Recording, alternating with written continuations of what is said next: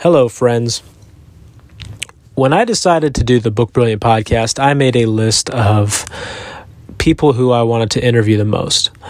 And I kind of had a top three on that. And in my top three was Nikki Sixx from Motley Crue, Dog the Bounty Hunter, and Pastor Jack Deere. So today I'm very thrilled to say that I had the chance to interview Pastor Jack Deere. Um, I was really nervous to interview him. He is uh, extremely intelligent, so intelligent that it makes you nervous to talk to him. And then you have the fact that he's a hero of mine, and uh, it really just compounds the nerves. Um, but one of the things that I told him before the show was that when I worked at a Budweiser wholesaler, I used to listen to um, his his uh, sermons, interviews all day while I was counting beer, and so not only have I listened to hours worth of his content, I've probably listened to days worth. Uh, so I think the interview today is kind of funny because I got to ask a lot of the questions that I've always had with him, and um, he answered them. Even though I'm sure that there were there were probably uh, a few that he didn't really want to answer and was probably rolling his eyes at, but uh, he did answer them. He was he was very polite, and um, it was just a great time uh, to be able to to talk to him. Um, I cannot believe how blessed I've been with the people that I get to interview. Um, I get to interview people that I, I mean, people that I grew up paying attention to and watching and then when I've got them in front of me it's uh it's it's almost hard to well it, it's not that it's almost hard it does get hard to to talk to them sometimes because you don't even know where to start and so uh, that's that's where the research and the meticulous notes comes in, into play but even then you just it's it still can be a, a staggering feeling a shocking feeling. Um, but Jack was uh, was very polite, and um, I cannot thank him enough uh, for doing this interview. And with that being said, there's actually uh, a whole nother layer to this of, of somebody else who I have to thank, and that is uh, the Shaun Tabatt Show. So I'm going to link all of his stuff um, in the show notes as well because I literally have spent years trying to get into contact with Jack, and um, I couldn't get agents to get back to me. Um, I called up churches that I'd heard he was working at. Um, I couldn't get an email anyway. I mean, he was harder to contact than, uh, than a lot of the musicians that um, that I've uh, reached out to, which is kind of funny. Um, and I don't think I don't think Jack's doing that by design. It's just kind of chance, I guess. But um, the Shaun Tabatt show, I reached out to him, and he was able to provide me with uh, the the missing piece of information that got me in contact with Jack. And I'll probably never forget. Um, I was I was outside walking, and I got this email back from Jack, and I had to sit down when I got it because not just because it was Jack emailing me back. I mean that was cool, but it was more it was just the, the, realization that years and years of, of work of trying to get in, into contact with Jack. And you know I, I, would try for a while and then I couldn't you know wouldn't hear anything back. And I'd be like oh man you know that there was a you know, just went down another rabbit hole and uh, would kind of give up for a little bit. And uh, I, I, decided I wanted to give it a run again. And uh, thanks to the Shaun Tabatt Show, I was able to get in contact with Jack. So, so thank you for that. Again, hard work pays off. And uh, this was, that's another reason why it was so huge to have Jack on. So I hope you enjoyed this episode as much as I enjoyed having him on. All righty. Well, Jack, thank you for coming on today to the Book Brilliant podcast. Uh, this is a huge honor to have you on. Thank you. Thanks, Matt. Glad to be here. No problem. So we'll start off. I got I got a stack of, of your books right here. uh, you know, when I I started this website um, a few years ago, and when I started the podcast, there was three people who I wanted to interview. Uh, one of them is the bassist from Motley Crue, Nikki Sixx. Uh, the other one's Dog the Bounty Hunter, and then uh, Jack Deere, you're the other one. So uh, it's huge to have you on. So thank you. Thanks. Uh, I was going to tell you. So how I stumbled across you was I went to a, a really big church. Um, I, I, grew up in the church. Um, it wasn't really until I was about 18 that I started taking the faith seriously. And um, I was in this big church, and they had a bookstore. And um, I'd come across this book, and it looked it, really looked like a book from the 80s, Surprised by the Voice of God. And I'm like, man, that book looks kind of old. Um, but all I wanted to do at that point was understand how to communicate with God. Um, I wasn't sure what it meant to hear God's voice. I wasn't sure if it was audible, if it was a thought. How would I know if it was my thought or not? And so um, I picked this book up, and um, I actually kind of forgot about it for a couple years. Um, I, I, found it one day in, in, my library, and I started reading through it, and I was blown away um, right off the bat. And I actually felt guilty for waiting so long to read it. And um, I had no idea that this guy Jack Deere uh, was friends with John Wimber. And so growing up, John Wimber was a big deal in my house. And so um, I called up my dad and I was like, Have you ever heard of Jack Deere? And my dad goes, um, Yeah, I think I met him uh, once at, uh, I, I, he, he thought it was Healing 86. He's like, I, I might have met him because uh, my dad met John Wimber. And so growing up, I'd always heard the story about uh, my dad at this healing. And uh, there was a guy who was demon possessed and he was praying for him. And, and John Wimber had kind of come up and talked to him. And the story was pretty crazy. And so my dad thinks he, he, you guys crossed paths that year. So um, at that point, I, uh, I, I found out that you had a memoir, you know, even in our darkness.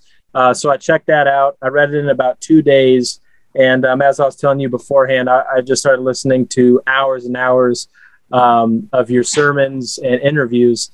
Uh, so again, that, that's kind of the, the, background of how I stumbled across you. So, all right. Um, Jack, I wanted to ask you first things first. Do you ever kind of feel like the Christian Forrest Gump? you you've been kind of involved in all of the big things that uh, people study: the Vineyard Movement, the Kansas City Prophets, uh, Dallas Seminary. Um, you've been pretty blessed to be in, in a lot of uh, epic movements. Do you ever kind of stop and just think about that? I do. I just think about um, how amazing God is and what a sovereign plan He had. Um, I mean, I was never pursuing God. I was raised in a in a, a, a really sick home yeah. and uh, had had no thought of pursuing God. He came after me, and to uh, then sent a young life leader disciple me, who became my best friend, my big brother, my spiritual father, all rolled into one. And all I wanted to be was young life leader. I didn't, I didn't want to be a seminary professor. I didn't want to be a pastor. I had no idea I'd write books. Uh, and it just one thing after another just unfolded. I mean, at 17, I didn't know a single verse of scripture. At 27, I'm a professor of Old Testament exegesis and Semitic languages at Dallas Seminary. How does that happen in 10 years? You go from being biblically illiterate to being a professor of Hebrew. How, how does that happen? It just, it was, God was just amazing in the way he orchestrated my life. And those kinds of things are just, are still happening in the healings I see. And it just, uh, people I meet, it's amazing. Yeah. Yeah, it really it really is amazing. And I, I want to ask you a bit about Scott Manley, but before I do that, I was thinking um, I was actually thought about this today. Um, whatever happened to your friend Bruce who led you to Christ in the first place? I, I feel uh, like I might have heard you talk about that, but I can't remember. Yeah, Bruce Bruce is you know my one smart friend. he could talk about ideas and concepts. And when he was in the uh, sixth grade, he came to school wearing a, a, a button to say to vote for Nixon and if Kennedy gets it, we'll all be ruined, you know. And yeah. he was at 12 years old, he was passionate about the presidential election. So he's just totally unusual. And uh, so if you'd picked one of us that was going to go into ministry, it would have been Bruce. But Bruce went into real estate, uh, did super well, still doing really well. Been, he's been walking with the Lord all these uh, all these years. Yeah, man, that's gotta. Do, do you guys ever talk? Uh, do you ever not not much anymore. Uh, we sort of we sort of went really separate ways. He kind of stayed in the uh, Baptist world, and I went into the Dallas Seminary uh, trajectory. I see, I see. Um, you know, Jack. One thing about your memoir, um, you know, it, it's not that it's a sad book, but I feel a lot when I read it. I almost feel like I've got tears welling up in my eyes for for a, a lot of it. Um, and uh, if you actually were, were to go back and look at interviews I've done with rock stars, with all kinds of people, I always am recommending this book uh, to people. Um, and I, I, think that for a lot of people with who come from a broken home can really relate to it. Um, when I hear you talk about Scott Manley um, and his son and, and the way that he turns out, I literally wonder could there have been some some kind of a curse on Scott? I mean, why? It, it, just seemed like that guy lived through a lot of pain. It seemed like a good chunk of his life was in pain. Do you have you ever thought about that, or what explanation would is behind that? Well, I, th- I think some of us do live with a lot of pain. That it's not it's not a curse. It's just part of the way we uh, we walk. And he was so close to Scott was so close to the Lord, and such a great lover of God's people. I don't I don't think uh, I don't think that was a curse. I think that was the road that he was he, he was scheduled to go down. I mean, I never thought that we would lose a son to suicide. My father was a suicide. Um, I never ex- expected that that would happen in my family, and it did. And I don't think it was a curse. I don't. My my son got involved in drugs from the time he was 13 and couldn't quit. I just yeah. think we, we all have different roads to walk, and there are different measures of of pain. And the one thing I do know about pain is make friends with it, uh, because that that pain. That's what the author of Hebrews says in chapter 12. God disciplines every son and daughter he receives. So you make friends with that pain if you want to make friends with Jesus. And I, uh, I say this, I think I said it in uh, even in our darkness. I've had pain I did not deserve. I've never had pain I did not need. Wow. Every ounce of that pain, if I let it, will take me to a deeper place in God. And I think that's the ultimate purpose of uh, pain. Oh, and, and by the way, um, even in our darkness is not a book about pain. It's got pain in it. Some of my friends wouldn't read it because the title, even in our darkness, they, they uh, uh, I was surprised from one of my closest friends uh, a year after the book came out. Uh, I asked him what he thought of the book, and he goes, "I didn't read the book." I go, "Why do you read all my other you, you read all my other books? Why didn't you read that book?" He goes, "I just didn't want to read a book about Scott's death." You know, he knew Scott, and I said, "That's not what the book is about. Yeah, the book yeah. is about becoming friends with God." And how he'll use pain and every other thing in our life to bring us into that place of friendship. And and we just gave that book the wrong title. I'm, I'm uh, because it made it sound like a grief book or a, a pain book. And people don't buy grief books. Uh, they got enough grief in their life without reading about someone else's grief. Um, yeah. So that was a that was a mistake. Uh, but I don't think our pain's a curse. I don't think Scott Manley's pain was a curse. I think that was the road he was given to walk, and he just walked it beautifully. Wow. That um yeah and, and, i'll specify this too. When i say that i feel like i've got tears in my eyes as i read it. It's not it's not just be it's there's sad parts of the book you know obviously but um it just really especially when i read it the first time um i was in a place i was a new father and um you know jack i'll be honest as i've got two boys i've got a, a three year old and um, i've got a boy that just turned one um, about 10 days ago and um i i have I'm terrified as a father. Sometimes I lay in bed at night and, and I I try to not worry about my kids, but it's scary because th- I know that they're safe now. I can look at them in their crib, I can look at them in their room while they're asleep, but I can't protect them. And and I, I it's like you know who knows what what's going to happen as they grow up, and and that's been that's been a fear I've been trying to work through. Um, I don't know if you if you had ever felt that, but you know w- when I was reading the book and, and reading about your son Scott, who you know had a beautiful personality, but um, just had had a rough road, had some things happen to him, had had done some things in his life, and then ultimately, uh, you know, a tragic ending. Um, but the way that the book is structured of of how uh, of just an unfiltered look at the Christian life, it really is, and it's beautiful how you know you're you, you've overcome some things and and just dove deeper into a relationship with Jesus. Yeah, that was an important part of the book for me. Uh, you say unfiltered, and I use the word unsanitized. Yes. yes. I, I, stood on a stage for years and told my best stories, you know, the, the, the overcoming stories and that sort of thing. And I didn't realize what I was doing at the time, but I, I was presenting this version of myself that didn't really exist, uh, this like super Christian version. And it was causing people who were listening to me to think, well, man, if, if that's what the Christian life is like, I, I, don't really have a very authentic life.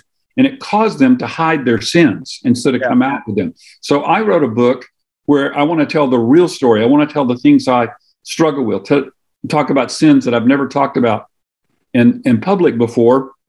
And, and when I do that on a stage, when I talk about my sins, I see hope by the Holy Spirit coming into uh, people's eyes. And um, when I read that book, even in our darkness, I cry too but I don't cry over the painful parts. I cry over the part where I can't believe God was so good and He showed me His affection. I'm I'm uh, I've just rewritten the book Surprised by the Voice of God.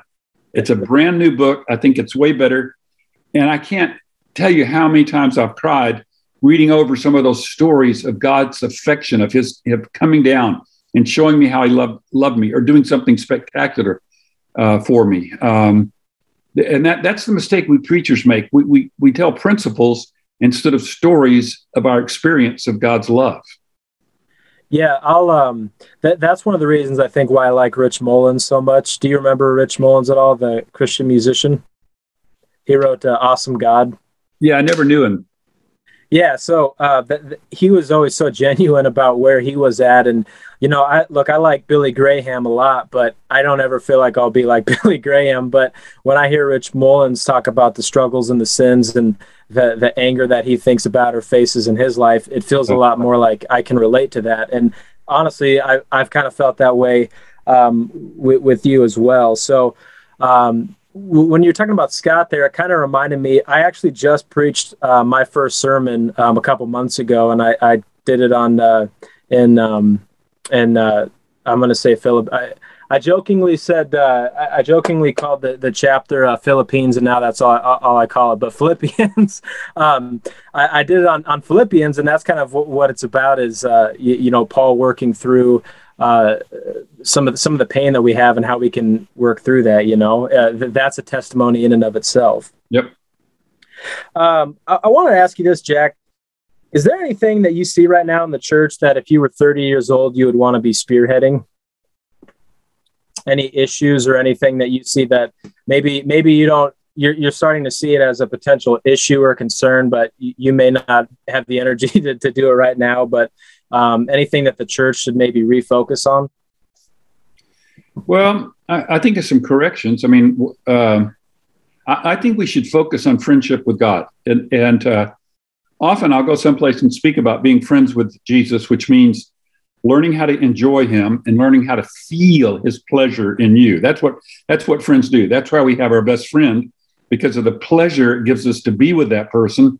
And we also uh, it also has this element of humility like i can't believe he wants to be my best friend you know that's the way we feel about our best friends and so uh, so that i never hear talked about in the church or rarely hear that talked about. So that's one thing I'd want to emphasize. The other thing is rewards. Uh, all of us, the most important appointment of all of our lives comes at the very end when we stand before the judgment seat of Christ and he makes an evaluation of our life. This is only believers go before the judgment seat.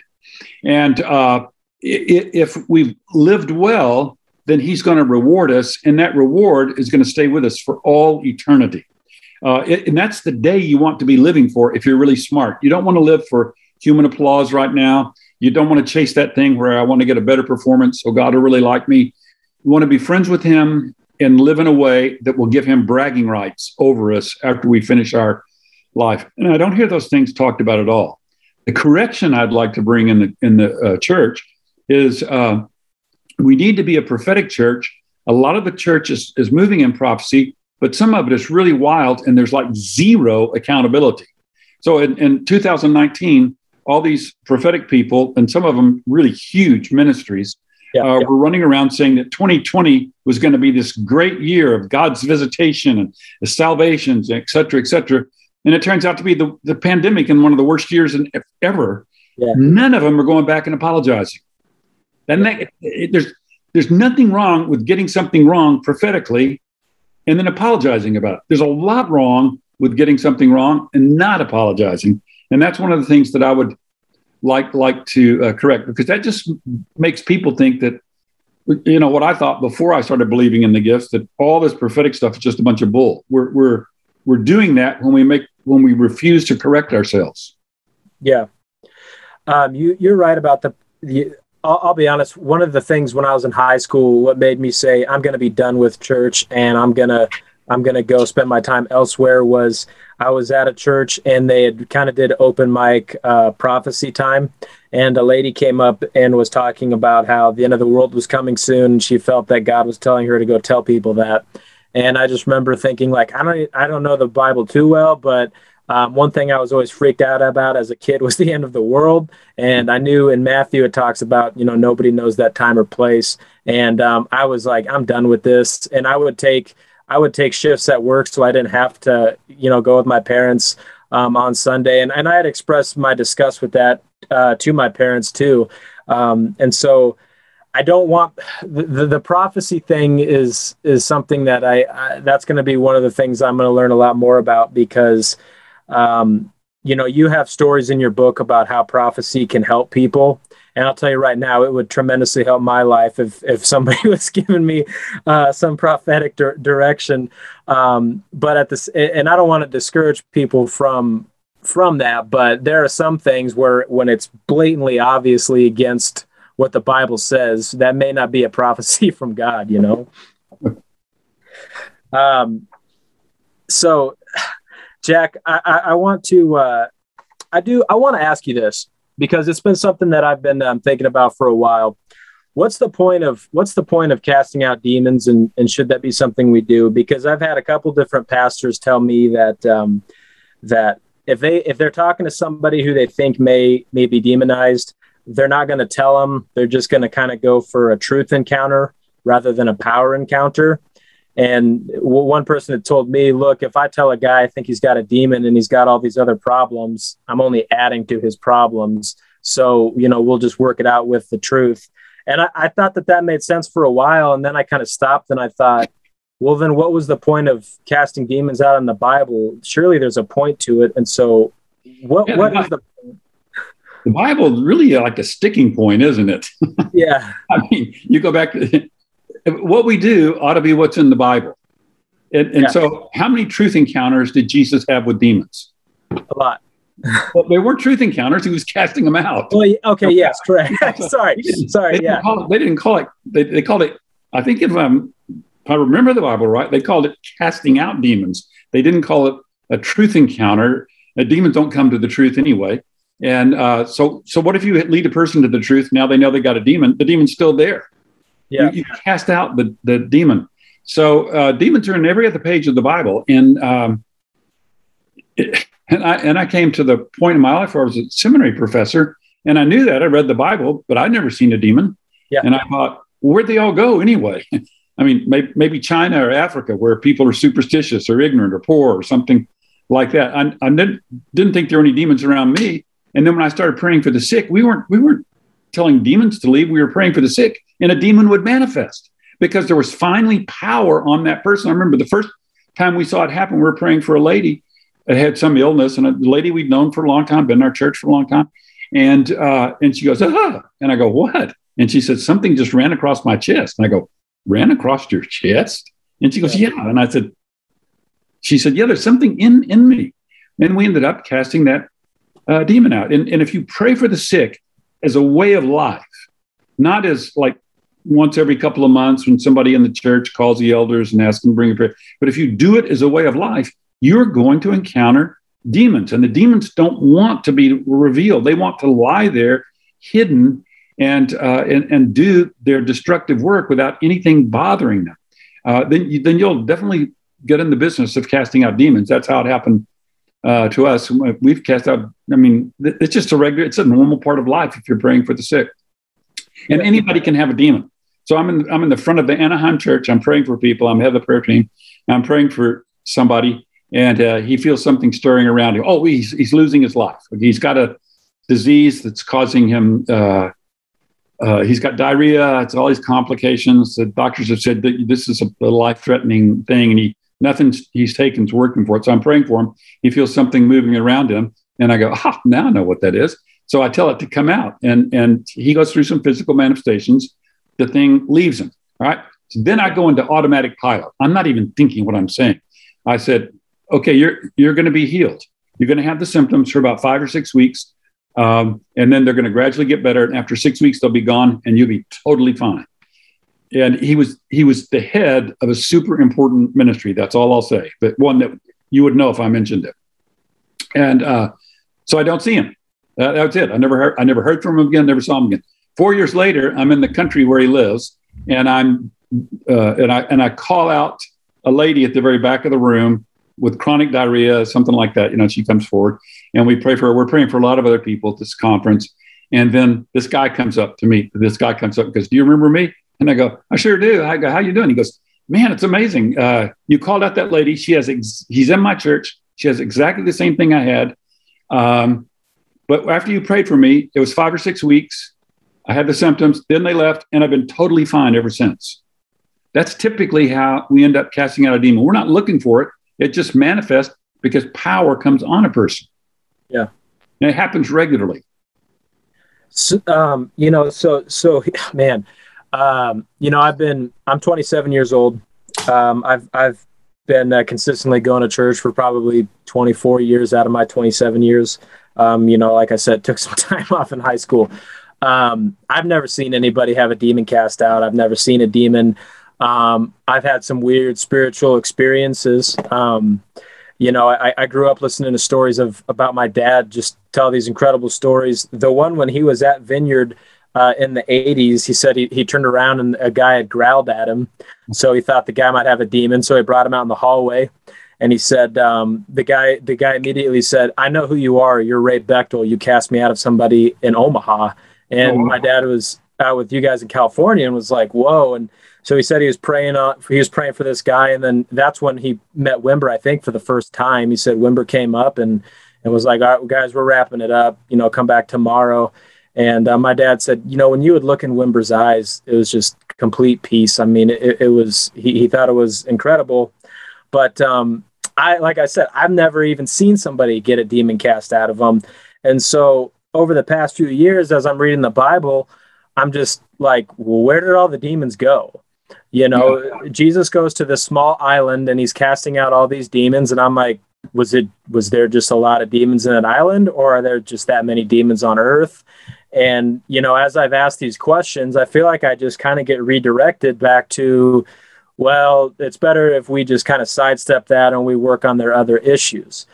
So mm-hmm. then it, that's kind of, and I've honestly, I've taken that advice for, for a couple of years, but now I'm starting to say, well, then what was the point in the first place? You know, yeah. Jesus was praying for healing when demons manifested, or he was just giving a message and they manifested. So power makes them manifest. Pray for the sick as a way of life, and you will have demonic encounters. I became a Christian at 17. I did not see a demon in anyone until I was 40 years old. But I didn't start praying for people to be well until I was almost 40. And once I started doing that, that's when I started seeing demons. Oh, and during that, during those, uh, all those years from the time I, from 17 to 40, I'm a uh, pastor of a church, a young life leader, and a seminary professor. Yeah. So I'm doing all those things, but I don't see any demonic power because there's no power in my life to make one manifest. Yeah. Well, uh, man, I, I am a layman as far as all this goes. I'm not I'm not college educated. You know, I, I'm just somebody who I want a good relationship with God. I want good relationships with people, and I want to follow His commands as best as I can. And I think that you know with with miracles and with with demons and healing there's a little bit of spiritual adventure there and i think we're all longing for for some adventure and i guess where i come at is is it's like with what you're talking about with rewards is it's like i don't want to i don't want to be face to face with god and and see that i left this whole area of, of people who are wounded and, and sick in this capacity and um, i did nothing about it and so you know, my question with, with whether it's demons and healing and all that is it's like, look, I, I want to live the Christian life that God wants me to live. And I don't, I, I feel like I'm going to Sunday, you know, going to, to a church and, and listening to, you know, your personal relationship with Jesus, like, Hey, that's great. But I think there's more out there than that. And so um, that's kind of where I've been wandering around trying to figure out what am I supposed to be doing, I guess. I don't know. I think, I think the answer to that is not to try to figure out what you're supposed to be doing. Uh, the, the answer is, is, to focus on being friends with Jesus. I, I don't use the word, I used to talk about be, having an intimate relationship with Jesus or a personal relationship. I don't do that anymore because that's not the language he uses. The language he uses is John 15 15.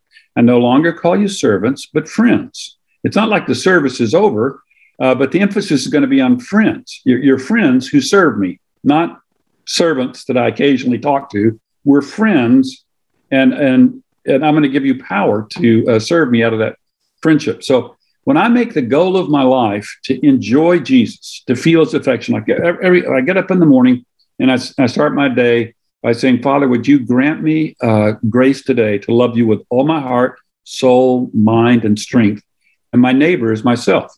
And would you show me your beauty today? Let my friendship with Jesus grow. I get up and pray. At the very beginning, I start praying something like that. And since I made friendship with Jesus like the focal point, uh, I have gotten, I've, I've, had more time with him, more like supernatural, um, more experience of his affection than ever, uh, ever before. So that, that, so in a sense, kind of put ministry in second place, enjoying Jesus in first place, and it'll it'll dramatic it dramatically changes everyone's life who does that.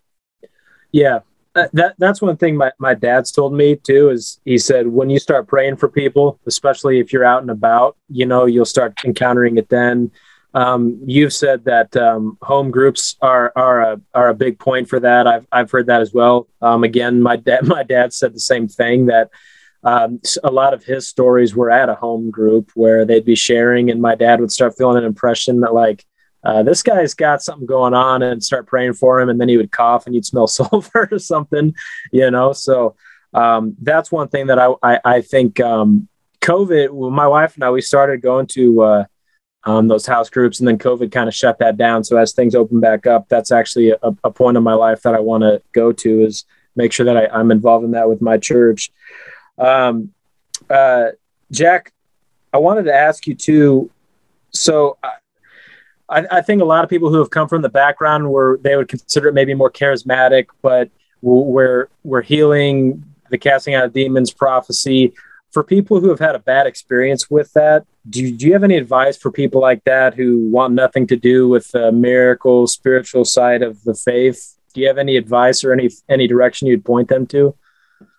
Well, I don't think we want to let our bad experiences determine the course of our life. Yeah. I mean, let, us say we ate, ate some really bad food at a restaurant and we got food poisoning. Okay, so we don't ever go to a restaurant again. Is that yeah. I mean, you have a bad experience, so you want to avoid all of that. Uh, th- and there is a lot of craziness going on in the church. I mean, I'm, I mean, I've, I've seen more craziness than the average person who's turned off by the guests. I guarantee you, I've seen a lot more than they have because I've been there. I've been in that uh, uh, church. So I, I'd say abuse is just part of the deal. So you, you know, Paul was was correcting the abuse of grace. So what's the answer? We're just not going to be great. We're just not going to be grace oriented anymore.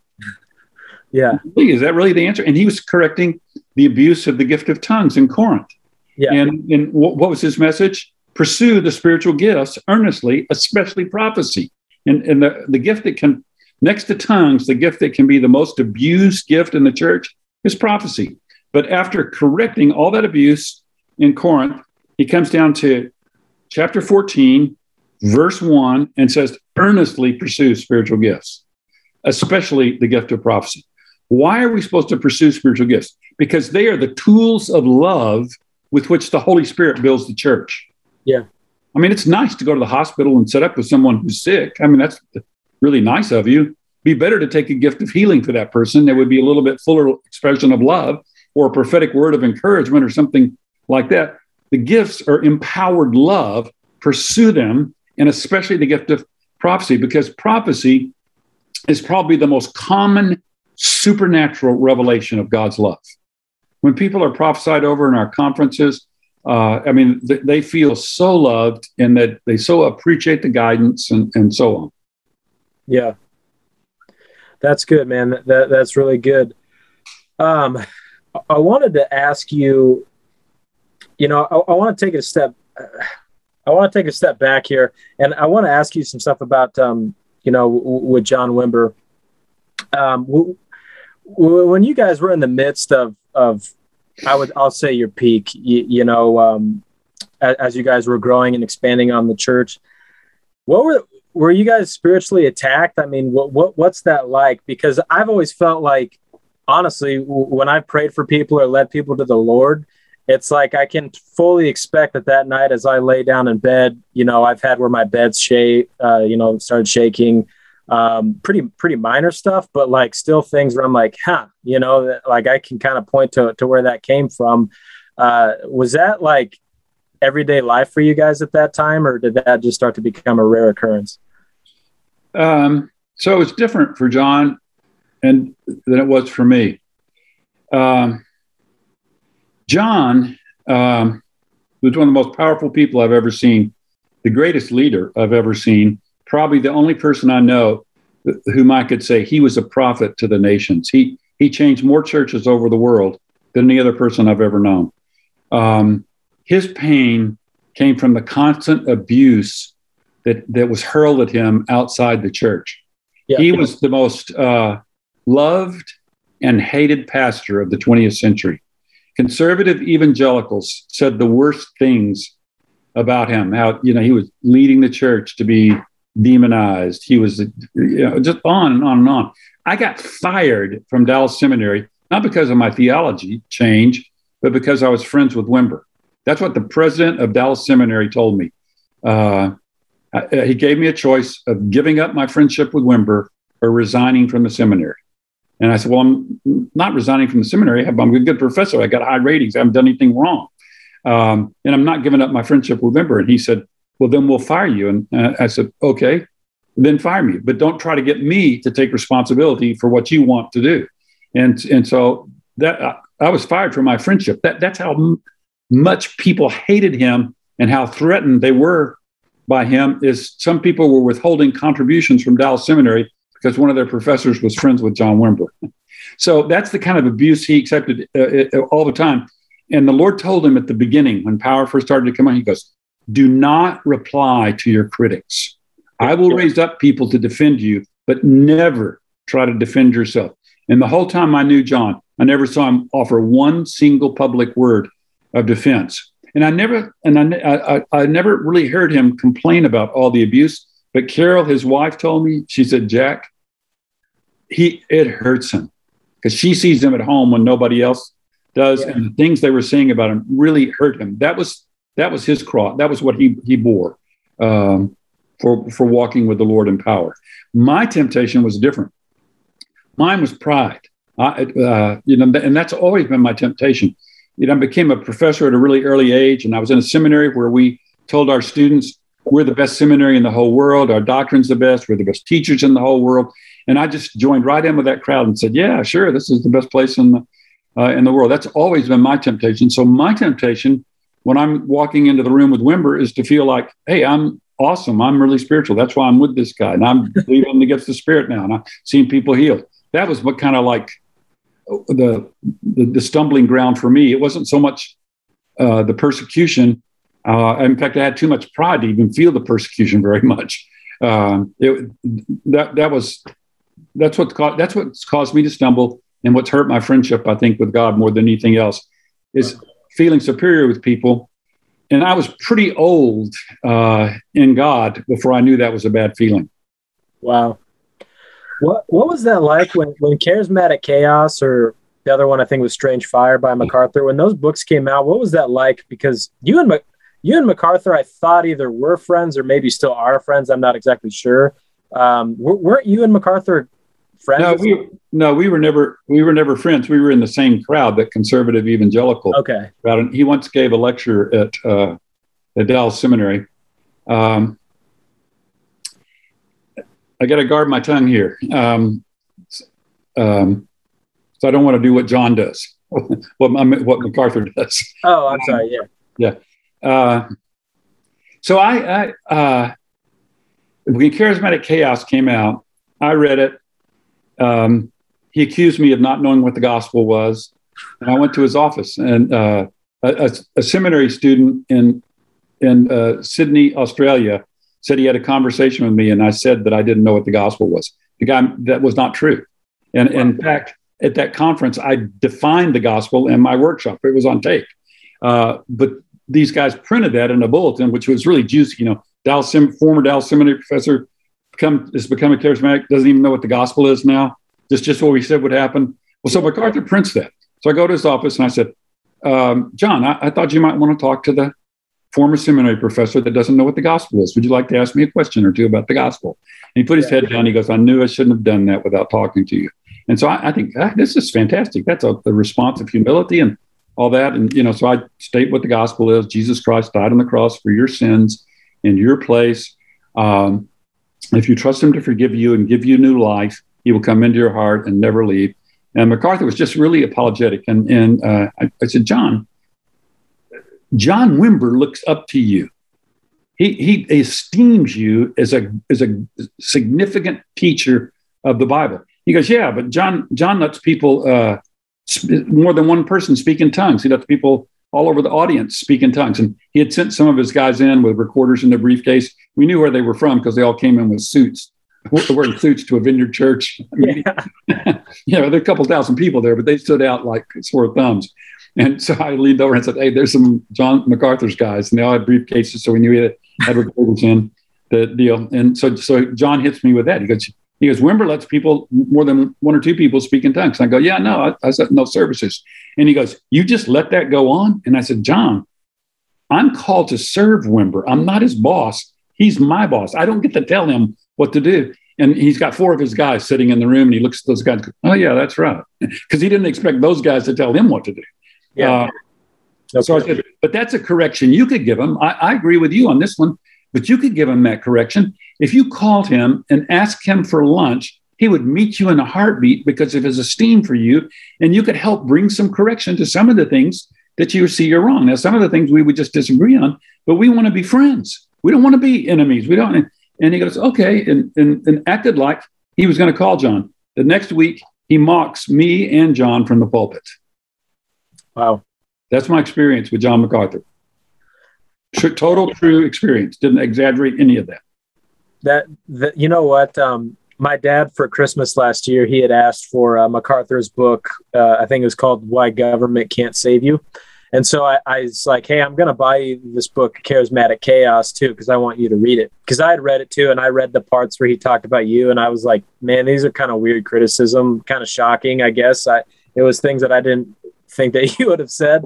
And so um, my dad's like, look, I'll read the book, but if he says anything bad about Wimber, you know, I, I just, I don't think I'll believe it. And so my dad read the book. I said, what'd you think? And he just said, he didn't know Wimber. These people don't know Wimber. You know, you can take first of all, I don't know if any of us have perfect theology, and you can always take something out of context or take something that somebody may not be correct on. But my dad ultimately was like, he doesn't know John Wimber and and didn't really think much of the book outside of that. So um, I didn't know if that was like a major blow to the church at the time, if it flipped your world upside down at all, or if it was just another attack from another pastor. No, Zondervan published my book right after that.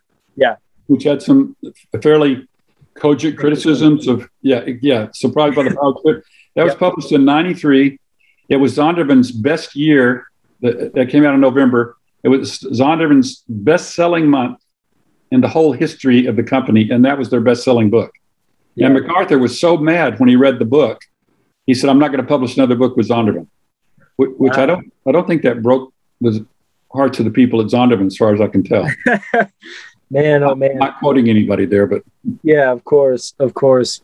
Man, that that's that's tough. That that's um that's really tough and that's unfortunate. Here's here's a random one that I've never heard uh, I've never heard anybody bring up to you, but I wanted to ask. Did you ever have any interaction or ever meet Lonnie Frisbee? I did. I did.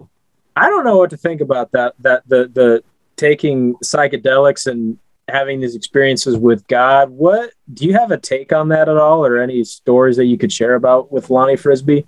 Well, it, wasn't just a drug issue. He's also uh, homosexual. He, he, also struggled with homosexual issues. Yeah. Uh, so uh, the, the spiritual gifts aren't given as character awards, right? They're, they're gifts. They're given, and wow. our character can be totally different. And and uh, the, the greatest prophetic person that I ever knew was Paul Cain. and it, and it turned out Paul Cain's the most corrupt person I've ever known. Uh, I have a, I've just written, rewritten "Surprised by the Voice of God," and, and it's a it's a eighty maybe at least eighty percent new book, and I have a chapter on uh, uh, true prophets, carnal prophets, and false prophets. And I put Paul Cain in that chapter, and I talked about his power, but the the lack of ho- any reasonably anything that could be called holiness was just not in his life. He lived he lived a double life from the time I knew him. He lied to me from our very first meeting.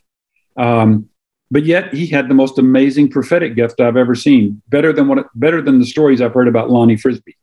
Uh, Lonnie didn't just have uh, power in his life. Lonnie could point at a group of mockers and they would fall down. I mean, I heard those kind of stories. Just uh, uh just amazing. And by the time I met him, he was soft spoken, broken, uh, kind of at the end of his life, um, and was really gentle. Um, uh, Paul Cain was corrupt. He never repented, as far as I can tell.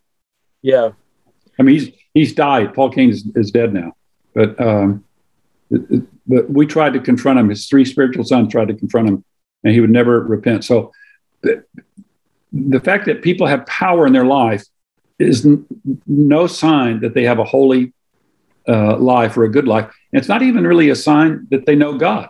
I mean, Jesus said, in the last days, many people will come to me and say, this is in Matthew 7, didn't we do miracles in your name? Didn't we prophesy in your name? Didn't we cast out demons in your name? And I will say, depart from me, you worker, you workers of lawlessness or iniquity. I never knew you. Yeah. So here he's talking about people that move in these miracles, and he says, I never knew you. And somebody goes, Well, yeah, those are false prophets. They were using the devil's power. No, they weren't using the devil's power. They were using God's power. They were using Jesus' power. The devil can't cast out the devil. Jesus said the devil will never do that. These guys Jesus is talking about were cat, they were using the Lord's power to cast out demons, to prophesy and do miracles. But he says, uh, "I never knew you." Yeah. It, it can't enter. It's clearly he means they're not going into heaven. He says in that passage, they're not entering heaven. So there's a class of people that know how to use the Lord's power to even do miracles, but they don't know Him they're not going to be in heaven. And, and, he, and, and the Lord said, Many people will say to me, and I, I don't think I've seen many people yet, but I think before it's all over, there's going to be a whole major release of people running around doing stuff in the Lord's name that don't know the Lord. That's a really good explanation of that. I've never really heard anybody kind of explain how someone like Lonnie Frisbee could do what he, what he does. It kind of makes me feel better in the sense too that gifts aren't just on character. Sorry, what okay. were you going to say? So I think you can make it there. You you could make a case that Paul Cain did not know the Lord, and there's a number of reasons for that. I put him in the book, and I, am agnostic on whether Paul actually knew the Lord. On I think Lonnie knew the Lord. I think Lonnie was a born again believer who yeah. got trapped in uh, in a sin, and that happens all the time. There are a lot of born again believers that that practice sexual immorality or that are get involved in drugs or alcohol. So uh, from my from everything I heard about Lonnie and from my own contact with him, I, I felt the spirit of the Lord in him. I felt like he's true uh, believer who got trapped in a sin that he couldn't get out of. Yeah. Um, I, I want to, I'm going to start bringing up some books here in a second. But before I do that, before I forget, have you heard any of these stories about Jesus appearing to people in Afghanistan right now? I know that this is completely random, but I'll forget if I don't ask it now. Um, I had somebody tell me who's a missionary that they're starting to hear some stories that uh, Jesus is is actually manifested and helped some Christians escape over there. Have you, by chance, heard any of that? I've heard those stories for years, and I and I believe them. I, uh, I especially have heard lots of stories of him appearing to Muslim people in a dream, and that ended up ends up converting them. That's yeah. been going on. And uh, I started hearing those things twenty at least twenty years ago. I think it's true. I think he is doing that. Yeah, that, that's that's great. So you know, on to some book recommendations, Jack. Um, on our website, people will be able to find um, all of all of your books. This whole stack I got right next to me. Um, on Wimber's books, I've got uh, I've got in front of me. I've got the dynamics of spiritual growth, Power Points, and power evangelism. Uh, do you have a favorite book by Wimber by chance? Well, I like I like everything he did. I like his stories. Uh, but Power Evangelism is probably the most famous book that he did, where he introduces people to the fact that you really can have spiritual power in your life, that the yeah. God's doing all these things again. And and the thing that m- makes Wimber so great is he tells great stories instead of just it's it's not a theory that he has. He's telling you the actual stories of what happened. Yeah. I, I had heard Wimber once say that he has read like 3,000 books on, you know, miracles, uh, spiritual gifts, uh, demons, whatever. Um, are there books that you would recommend if somebody, let, us say me, for example, we'll just use me, um, healing, casting out demons, um, prophecy. So far, it's all been pretty theoretical, you know, in, in my walk with the faith. And so I'm somebody who I want to get in and do the stuff, as Wimber would say. Um, for for people who want to get in and do the stuff, uh, first of all, you know, read the Bible. What other books would you recommend? And is there what else would you recommend they do to be involved in that? I think more important than any book you read, it, reading a book is great. Um, but more important than reading any book is being in a community that's actually pursuing the gifts of the Spirit. Yeah. God, God can raise up a John the Baptist, a Samuel, who's not, you know, not actually part of a community. They just have this sovereign gift. John Paul Jackson was like that. Did you ever hear that name? John Paul Jackson? That, that kind of sounds familiar. He was one of the quote Kansas City prophets. Okay, yes. yeah. Paul Cain, Bob Jones, and John Paul Jackson. Yes. John Paul Jackson was like one of the most amazing prophetic people I've ever seen. And it happened to him. It's he started getting prophetic things when he was five or six years old. They just came to him. He he he see he has a vision of his next door neighbor dying. Yeah. Johnny in a car wreck. Goes in and tells mom, his mom, Johnny's dead. And mom says, No, no, look, Johnny's right out there. Pulls the curtain back. He's playing. Two weeks later, he's killed in a car wreck, exactly like John Paul's so John Paul didn't pray for prophecy. He wasn't in a community that believed in prophecy. He just had this sovereign gift that came on him, like John the Baptist had just called out, or Samuel's called out as a little kid, David out in the fields guarding uh, sheep. So that does happen, but it's not the normal way that people learn to move in the gifts of the spirit. They don't learn by reading a book. They learn by being in a community that's pursuing the gifts of the spirit, and people are failing in front of each other. They're trying to hear God's voice and they're failing. If you're not failing, you're not learning, right? I mean, what golfer learns if they don't fail? Yeah. And, and not just fail, you fail a lot before you get really good. So that's where you actually learn. Uh, you, know, you can read all the how to books in the world, but you get in that community and you're practicing. And the other thing to pray for, uh, as opposed to pray for a book to read, is pray for a coach. Yeah. But I didn't even know to pray for a coach, and, and God sent me John Wimber. Just he was amazing. Uh, I, I, didn't know what it was like to hear the voice in your in your head until I started hanging out with Wimber and he started explaining how these impressions come and how they could be so gentle you just totally miss them if you weren't paying attention and and and so on. Uh, and then watching him do it. So that that's what you want. You want uh, a community that's practicing, and you want a, you want a coach. Uh, hopefully, out of that community, God will raise up a coach for you. Yeah, that that's great. That's that's good stuff.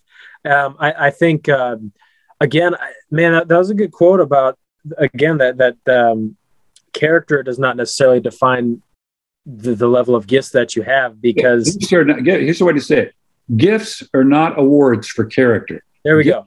Gifts, gifts are, are not awards for character. Yeah. Gifts are given; they're not earned. Yeah, I, I think it makes some people nervous to see the guy who's like that's that's the healing guy and that's the prophecy guy because I think uh, as humans we have a we have a tendency to you know make fanfare out of out of people and that's where it can kind of get abused so samson's probably the best illustration of that. There's a guy who had great power but so little character. Yes. And it was god's power. It wasn't the devil's power. Yeah. Yeah that, that's good. Um, i wanted to ask you are you familiar with uh, neil t. Anderson at all? Neil anderson? Uh, I met Neil when he was still at Fuller Seminary and was just kind of learning the gifts of the Spirit and and was with Peter Wagner. Uh, that whole crowd was kind of indebted to Wimber. Wimber was like the one they were following, that was kind of opening the doors for them. Okay, yeah, I've got I've got the Peter Wagner book. Uh, uh, again, this will all be linked on our website. Uh, super supernatural forces and spiritual warfare, and I only bought it because I saw John John Wimber was on it. But um, Neil's got a he's got a memoir that came out a, a couple years ago, Rough Road to Freedom, and uh, the Bondage Breaker, of course. Um, he, he's I, I, do I really like his stuff. So I kind of always wondered if you guys were either friends or knew each other at all. Well, yeah, we were in the same circles for a while, but you know we sort of diverged, not not in the same circles anymore. But uh, yeah. always always liked him. That, that that's awesome.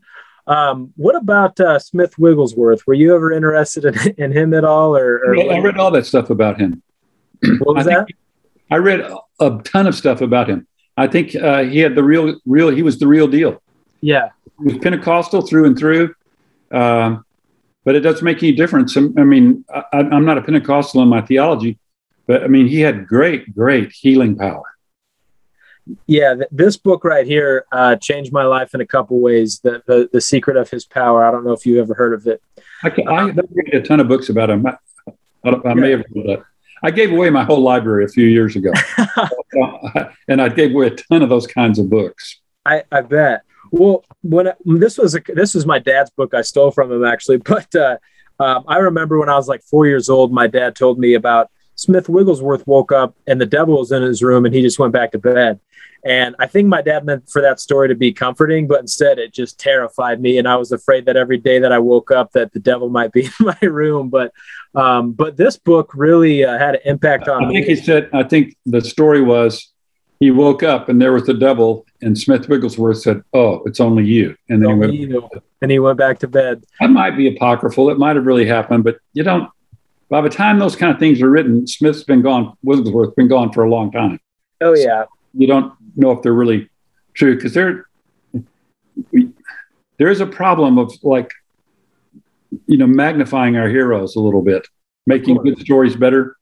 Um, but but he uh, but he definitely had the power. He also had some really idiosyncratic things like hitting guys in the stomach yep. to get them healed or knock a demon out or something like that. yeah. I don't think he hit women in the stomach, but he definitely hit some guys in the stomach. Yeah, man. Um, that that I've got his uh, the complete collection of his of his life teachings here as well. Um, I've heard I've heard more people talking about. Um, honestly, in the past few years, I've heard people bag on Smith Wigglesworth, Derek Prince, and then I've started to see uh, some people kind of creep in there with criticisms of John Wimber. All three guys are dead; they can't defend themselves. And um, I don't know, you know, Smith Wigglesworth, that's 1800s. Derek Prince, I've got honestly a lot of his stuff. There's been some stuff I've read from him that I'm, I guess I'm not sure about. But um, again, you know, when it comes to Wimber, there's guys like you who knew Wimber, the guys that are walking around who could say no, that you know that you can't call him a charlatan or whatever. Um, I, I don't know. Have you, by chance, did you ever read this? I don't know if you were a part of this. I haven't read it yet, but it was called "The Quest for the Radical Middle," and it do you have any? Have you ever read it or have any thoughts on that? Yeah, yeah, that was written by Vineyard Guy, who was on the outside. Okay. Not on the inside. Yeah. So some of the stories that I, I would disagree with his version of some of the stories. He had to get them from other people because he wasn't there. I was on the inside during that whole time. I, I sat in the room when world leaders from different places were, had come over to see Wimber. I was sitting in the room and heard the conversations. I was at all the conferences, usually uh, uh, speaking at the conferences and doing workshops as well. Um, so it's like if they if you weren't there, okay, you, you know you're getting reports from somebody else, and um, you know, there's some value to that, but it's not the same thing as an eyewitness. Yeah, that that's funny. Did you have you by chance? Did you ever come across uh, Walter Martin, the Bible Answer Man? Did you ever have any relationships with him? I can't. I, I had not with him, but with his uh, successor. Yeah. Uh, I can't even remember his name now. I can't think. Did he was his successor? Did did he go to like the Christian Orthodox or or something like that, or was that somebody? I thought somebody who was a part of that group went to the Christian Orthodox. I could be wrong. Yeah, I can't remember. I mean, I had a number of run-ins with, with the the guy. He he was you know claiming I said things I didn't say. Oh, really? And, yeah. When I called him, say I never said that. He goes, you know, I should have called you first. But I had to. I had like two or three of those kind of things where he didn't he never did call me to find out if they were true. He was so sure that that Wimber was a detriment to the church that it's like, okay, if this is wrong, it's our if I'm what I'm saying is wrong, it's still okay because we know Wimber's a bad guy anyway. They're they're they're critics like that. Yeah. That's see, that's messed up. I'll tell you one thing about Walter Martin was his daughter has a story, and um, I haven't I haven't finished the book, but um, she put the story, I guess, in the book where he was with a guy who I don't know, maybe he was Reformed Baptist or Baptist. I have no idea, but didn't believe in in uh, demons or anything like that or its power today. and um, ended up having some traumatic event where they cast a demon out of a guy, and like, and as they're in the elevator, the guy was like, "What was that?" And I guess Walter Martin was like, "That's what you don't believe in," you know. Um, there, has been a book that I came across uh, recently and read called "God's Devil" by uh, Erwin Lutzer, and I don't, I don't know if you've ever read this, but it kind of oh. shaped. It, it, it's, it's a good book because it really clicked in my head that that Satan is a servant to God yeah. It's not as if it's some chess match where God's sitting there like worrying what Satan going to do next and trying to overcome it. Right. Uh, you know, um, I, I, think that that book kind of clearly puts it into uh, puts it into a perspective of of um, you know how much of a servant uh, Satan is. What what if I, I know that um, Mir or C.S. Lewis and the Screwtape Letters that was that was impactful for you. Uh, have there been any other books that um, have just been really powerful for you along the way, or do you have books that you recommend to people? Oh, I get. Um, oh yeah, um, I'll tell you a book I recommend for everybody. It's Wayne Grudem's Systematic Theology. There we go. Yeah, if you read that book, you don't need to go to uh, seminary. I mean, wow. read it, study it, learn its contents, and that's what you basically would learn in, in seminary. Wayne's a great writer, crystal clear, uh, solid theologian, believes in the gifts of the Spirit. Um, I'm sort of into, I'm, I'm more into, oh, oh, I know a book. Golly, I can't believe. Um, Craig Keener. Craig Keener. That sounds really familiar. He is, he is a New Testament professor at Asbury Seminary, a total genius. Uh, I, I, can't, I mean, I don't know how anybody could write as many books as he's written. Uh, and, and at the scholarly level at which he's written, he's written a two volume work on yes. miracles Yes. It's unbelievable. It's 1,172 pages. Yeah. The bibliography is 165 pages of fine print. Um, and he's cataloged reliable reports of miracles all over the world from the last 20 centuries. And what makes it unusual is a huge amount of his stories come from the physicians. They were either used in the miracle themselves or witnessed it. And I just got his newest book. Just one second. Uh,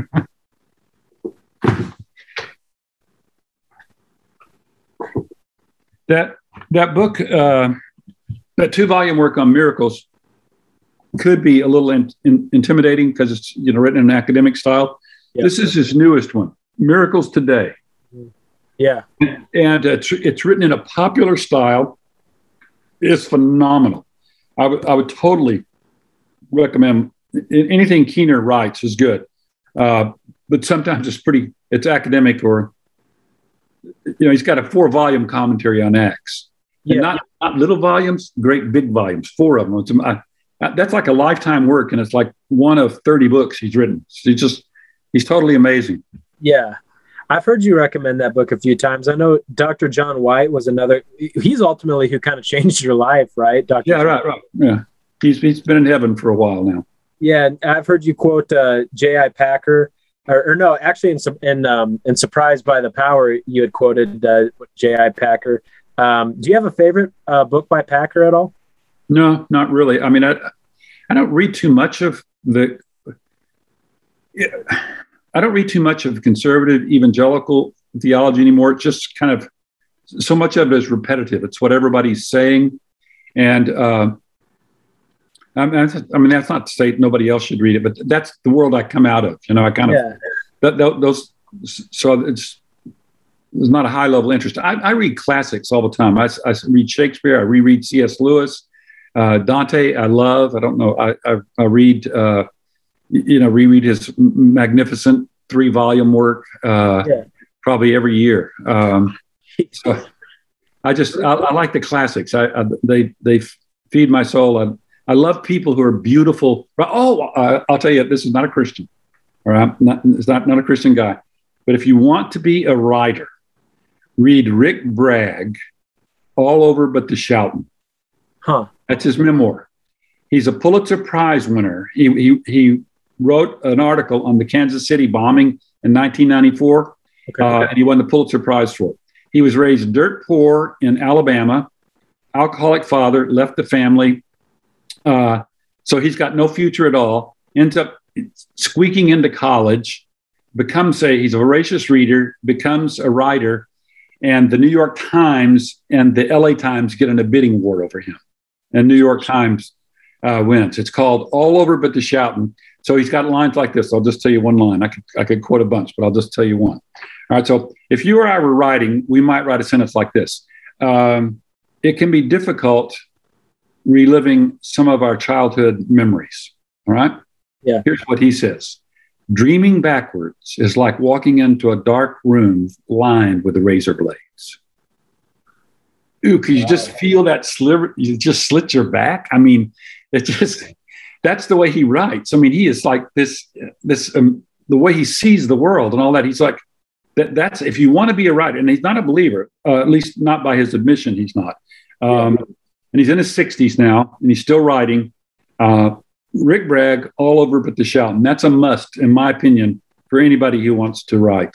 Wow, I'm going to put that uh, uh, again. That all this will be in, in the show notes there. You know, if you're looking for something that's a little bit out of the ordinary, um, I'll tell you what. I don't know if, if you've ever heard of Michael, Dr. Michael Heiser, um, but this, yeah, th- this book, uh, Demons. I started reading this, and, and it's different than any anything else I've I've ever read. Um, Heiser is Heiser is very interesting. So when you go back and you read the classics, when you're reading Heiser, and, and, you're reading something he says about demons or all that, just ask yourself, where is this in the Bible?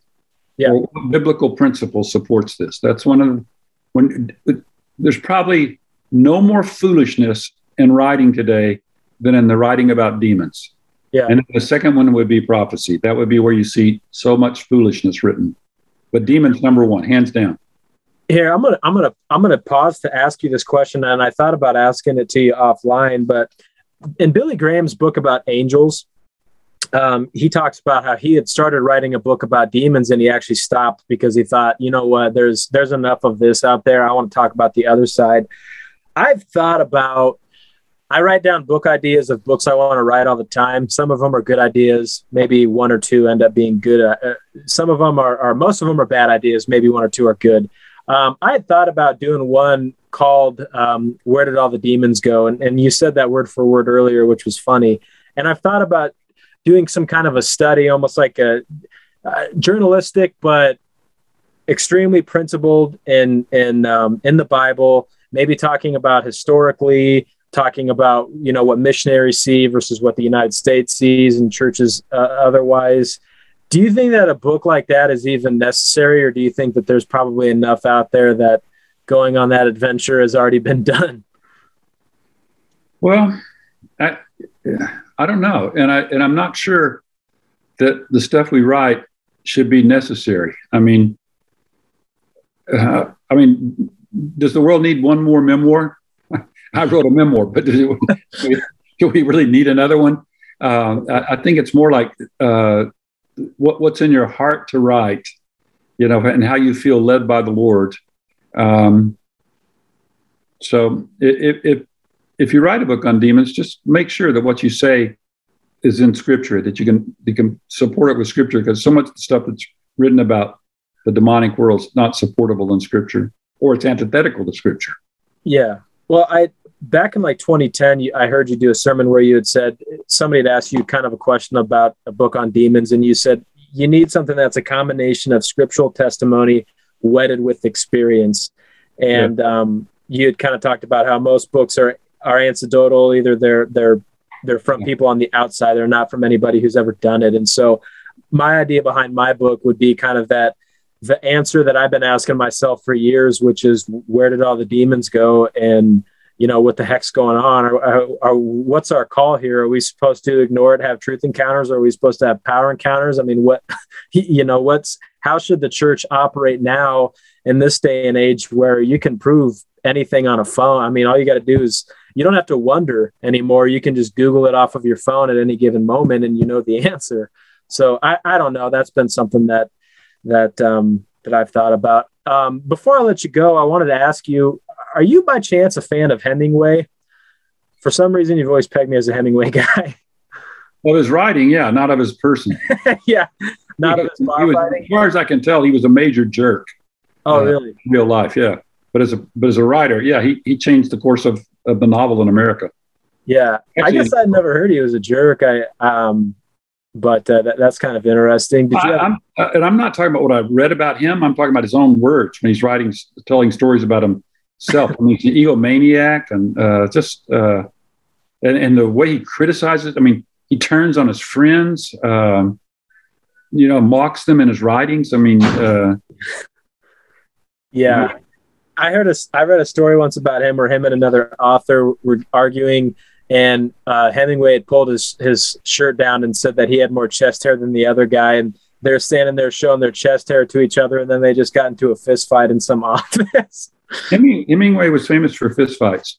Uh, there's a, there's a good book, uh, not a good book, a movie I like called Midnight in Paris. Uh-huh. And uh, it's a story where this modern writer is in Paris, and uh, he gets he, he ends up going back in time to when Hemingway and Faulkner and all those other guys were in uh, in Paris at the same time. It's pretty remarkable, and that shows you some of Hemingway's character wanting to get in fist fights and all that.